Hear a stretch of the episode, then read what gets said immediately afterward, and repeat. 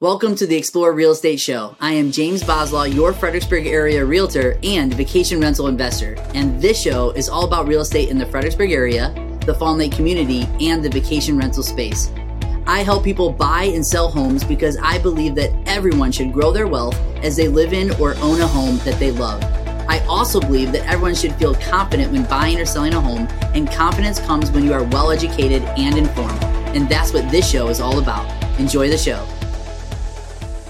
Hey, everybody, welcome to the Explore Real Estate Show, where in this episode, we are going to cover over the topic what is a secondary home and are they hard to buy, as well as other frequently asked questions regarding secondary home loans.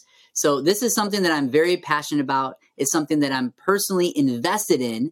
And because of that, what I have come to learn is that there are a lot of misunderstandings around what a secondary home is and how hard they are to obtain and how you can leverage them. And so we're going to make that the focus of this episode. There are a lot of things I want to talk about in a very short amount of time. So I'm just going to dive right in. So, first, let me say this not all vacation rentals are secondary homes. Not all secondary homes are vacation rentals. There is a very specific uh, purpose of a secondary home, which I'm about to share with you. And what I'm about to share with you is the definition of a secondary home from the perspective of a lender.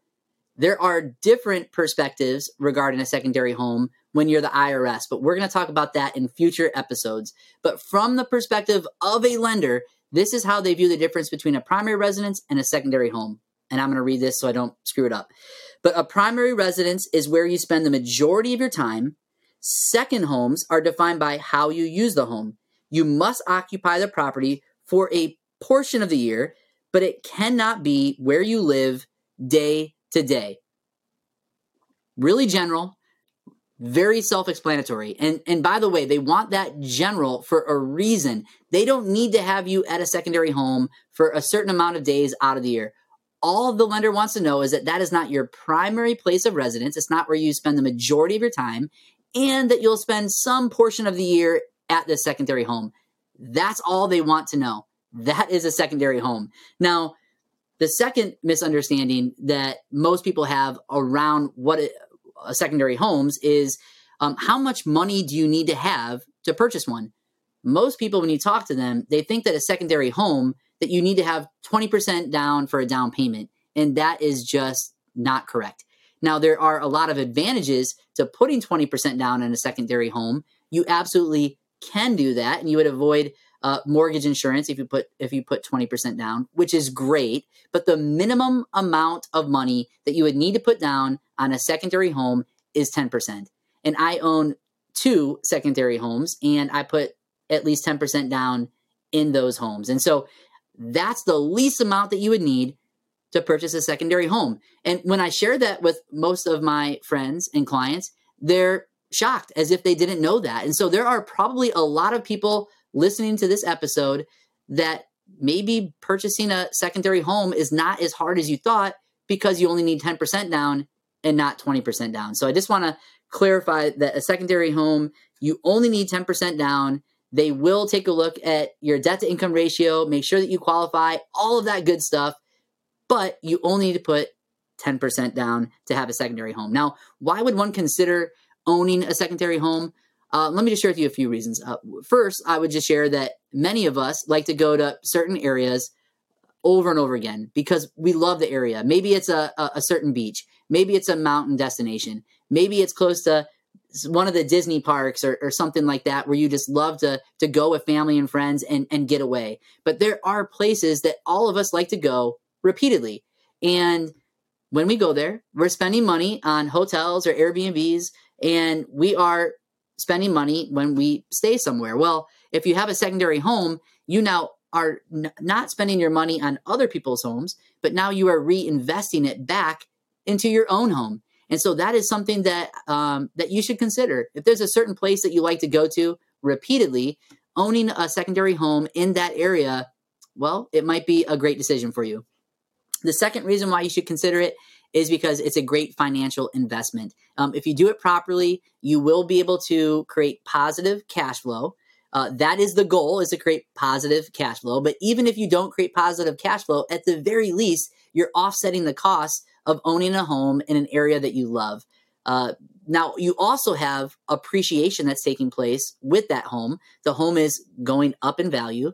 The average daily rate when you are renting that out to others is going up in value.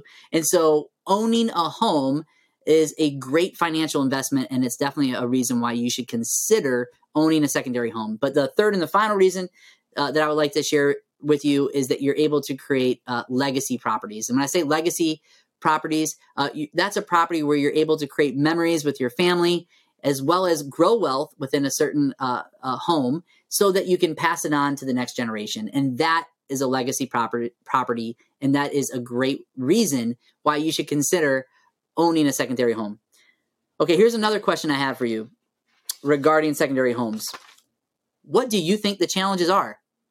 well, I'll tell you right now what the challenges are in the secondary home space. And that is the same challenges that we have right now in the primary residence space, which is the interest rates.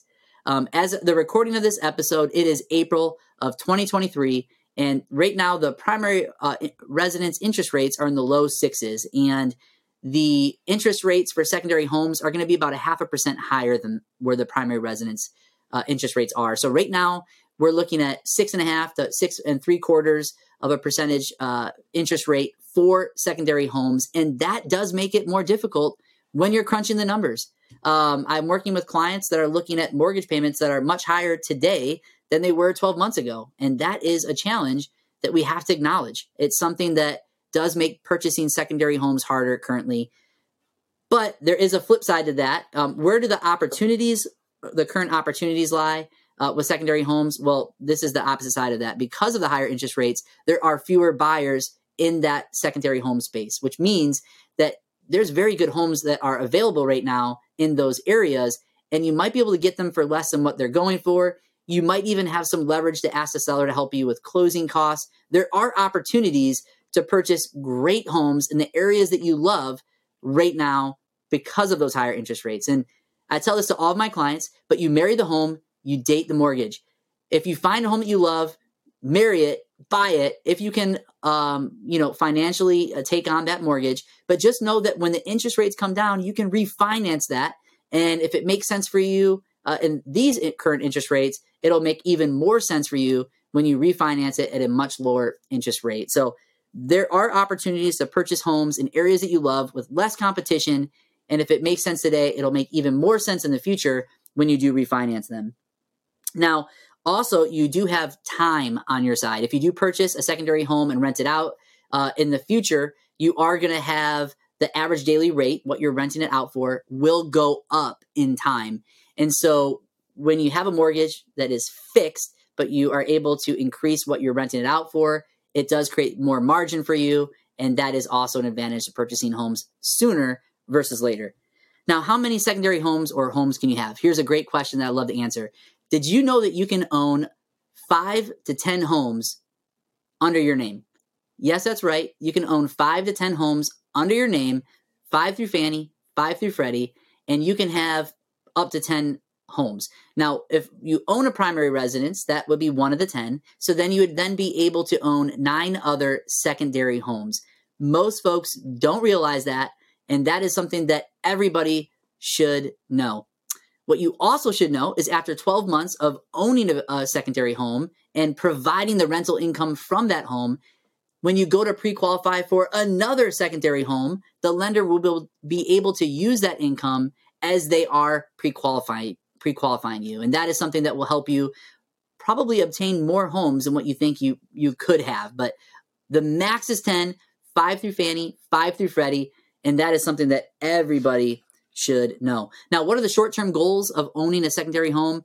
Uh, the obvious would be that you have a place to take your family and friends and go create memories and just enjoy. That is a short term goal. You also uh, will have a short term goal, most likely, of being able to um, have positive cash flow, which is an extra source of income for you and your family. But at the very least, you are hoping to offset the costs that you have from owning a home that is appreciating in value and a place for you to take your family and friends and enjoy. Now, what are the long term goals? Uh, the long term goals for secondary homes, especially if you get really serious about this space, would be to purchase multiple secondary homes. Once again, the max of, of homes that you can have is 10, so one primary residence and nine secondary homes.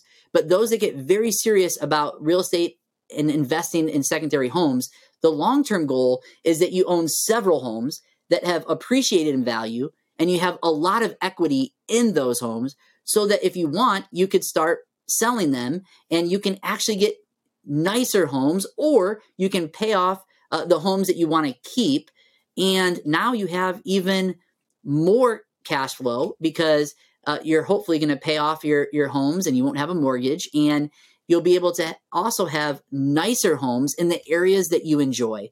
And the long term goal would be to have uh, a handful of homes that you absolutely love that are paid off and you don't owe a thing on them. And when you are using them, you're enjoying them more because uh, you're debt free. You're enjoying that home that you own outright, or you're able to uh, rent it out and experience more cash flow because you don't have that overhead, that mortgage anymore when you're not in that space. So these are some of the long term goals. But as I mentioned earlier, you're also creating legacy properties that you could pass down to your next generation and the generation after that. These are homes where you are creating memories consistently in the same spaces with the same people and it's something that that everyone can enjoy and look forward to but it's also an opportunity to pass down a wealth generating uh, uh, uh, asset that can really set the next generation off to a great start. And so these legacy properties are great for for the memories, but they're also great for the the wealth building possibilities as well. Whew. Okay, there's probably more to cover on this topic of secondary homes, but I just wanted to make sure that I communicated the basics to you. And if you have more questions about secondary homes, maybe you're like, wow, after listening to this today, maybe I am in a better position to purchase a secondary home than I thought. Well, if you have more questions about that, you can always contact me uh, about this topic or others and get some expert advice at my website, which is explorewithjb.com. You can contact me there, and um, I'd be more than happy to follow up with you and answer any questions that you have about this or or anything else pertaining to re- real estate. I also want to remind you that if you're enjoying this show, um, you can follow it by uh, Apple Podcasts. You can go to Apple Podcasts and follow the show if that's where you would like to listen.